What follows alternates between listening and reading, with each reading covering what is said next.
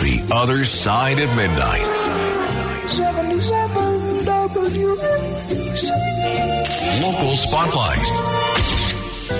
Good morrow, everyone. This is the other side of midnight on 77 WABC. I'm Frank Morano. Do you remember the Excelsior Pass, New York's Excelsior Pass, the vaccine card app that everyone had that was your proof to show your vaccination to go into a restaurant and it meant that you didn't have to carry your index card around everywhere with the list of all your vaccinations. Well, when is the last time you opened yours? For me, it's been at least a year and a half, probably two years. I, at least a year and a half. I mean, I haven't even, I don't even think I still have the app. I, at one point I did and I used it occasionally. Haven't looked at it in a long time. Well, some phenomenal reporting by the Albany Times Union. Rather shocking reporting as well. More than two years after its initial announcement, payments to private companies for New York's Excelsior Pass vaccine card app have multiplied well beyond previously indicated price tags to, are you ready for this? $64 million.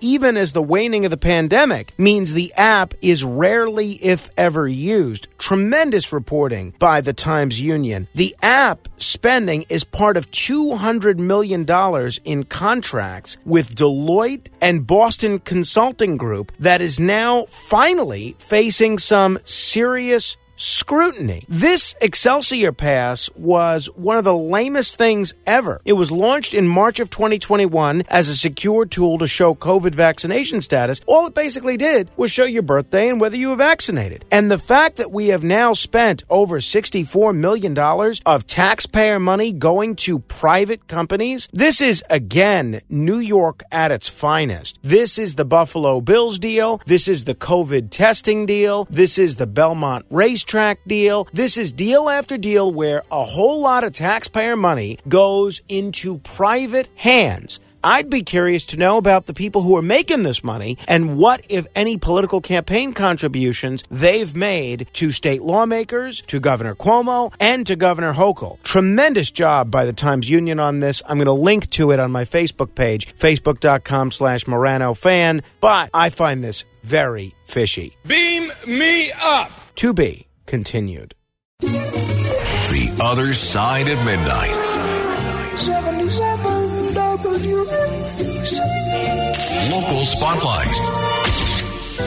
Good morrow, everyone. This is the other side of midnight on 77 WABC. I'm Frank Morano. One of the few good things about this migrant crisis in New York City, and I'm really looking for a silver lining here, is it has forced us to re examine our shelter policies and our policies for dealing with homeless people. Well, now the group WIN, which uh, Christine Quinn, the former Speaker of the City Council, is the head of, they have released a report showing something very interesting, and I confess I was unaware of this, but I find this intriguing. New York City could save up to $27,990 per homeless family with children if it repealed a rule that requires them to remain in the shelter system for 90 days before they can apply for city rental vouchers. That's according to a new report from the shelter provider WIN. So understand what the law is now. Before you can apply for a rental voucher for some housing, you have to remain in the shelter system for 90 days. And what WIN is saying, now obviously WIN has a vested interest in this because they provide shelters. What WIN is saying is that if you do away with that, that could save the taxpayers $27,000 and it could save these homeless families three months of their lives. Mayor Adams apparently can do this on his own, but evidently the city council is also considering this as well. An analysis from WIN found vouchers at $72 per night for a typical family of three cost significantly less than traditional shelters and emergency hotel shelters, which cost $188 and $383 per night, respectively. The report noted that it costs more to house a family in an emergency hotel shelter for a year than to pay for a City F HEPS voucher for a two bedroom apartment for five years. So I would like to see an independent analysis of this from uh, some New York City authorities to see if these numbers add up. But I kind of like the idea of this. We are clearly at a shortage of shelter space right now. And if there's something that can be done which not only saves the taxpayers money, but gets homeless families out of the shelter system and into temporary housing more quickly, I'm all for that. I hope our leaders look into this proposal. Beam me up. To be continued. The Other Side of Midnight. 77 WABC. Local Spotlight.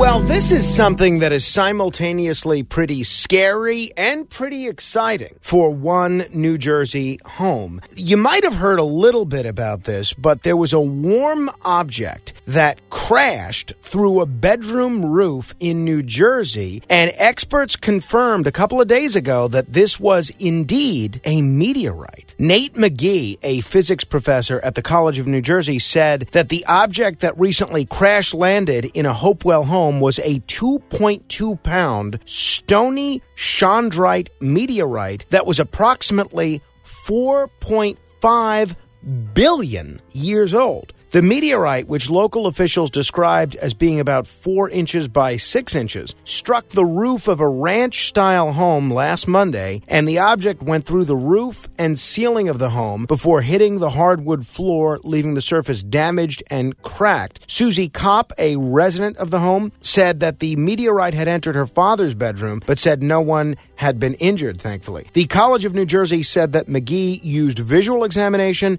density measures, scanning electron microscope images, and examination and input from a retired meteorite expert before confirming that this was indeed a meteorite. I wonder what they're going to do with it. I wonder if this family gets to keep it. It seems to me if it landed in their house, they should be able to, although maybe they'll want to donate it to a museum or to science. You never think that a meteorite is going to come crashing into your house, but I guess you never know. The college said in a statement that they put out on Facebook that the meteorite is likely type LL6, so it's lower in iron than most chondrite meteorites and has been highly metamorphosed by intense heat before entering the Earth's atmosphere. See, chondrite meteorites are stony and are formed when dust and grains come together in the early solar system. Hundreds of meteorites fall to Earth each year, according to the Planetary Science Institute, but very few of them are found because they often land in remote areas or in the ocean, or they're not seen falling and are not found.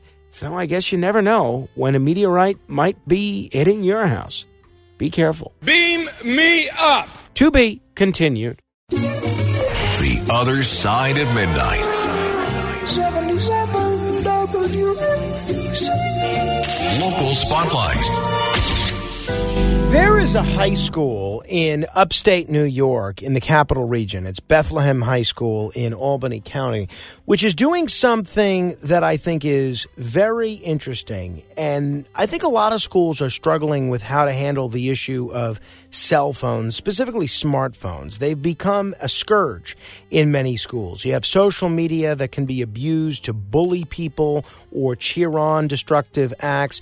You can have people playing games during school, watching videos. It's all far more common than using the device to learn. So a lot of schools started with hard bans on these mobile phones, on having smartphones out during the day, but some districts have gradually eased up over the years. Well, some school officials are worried that games and videos have replaced in person interaction. This is something that I have been harping on nonstop. So in Bethlehem, school officials recently decided to ban phones for the entire school day starting in the fall, believing that it will lead to students socializing more. While many schools allow cell phones at lunch and often during study halls, Bethlehem officials are specifically aiming to restrict them during non instructional time as well. Now, I don't want to endorse this idea yet because if, God forbid, there's a mass shooter or uh, some sort of an emergency, you want a child to be able to use this device in a manner in which they can call for help or report what's happening or record what's happening. But I like this idea. I am very interested in seeing how this works out. In fact, I suggested when my wife and I had a barbecue last year with a lot of people, let's make it a phone free barbecue. Let's not let anyone bring their mobile phone so they actually have to talk with one another. That idea went over like a lead balloon and everyone was able to keep their phone. But we're going to have another barbecue this year and I'm going to propose that same thing. So I applaud this school in Albany County for at least trying something a little bit different. Beam me up. To be continued.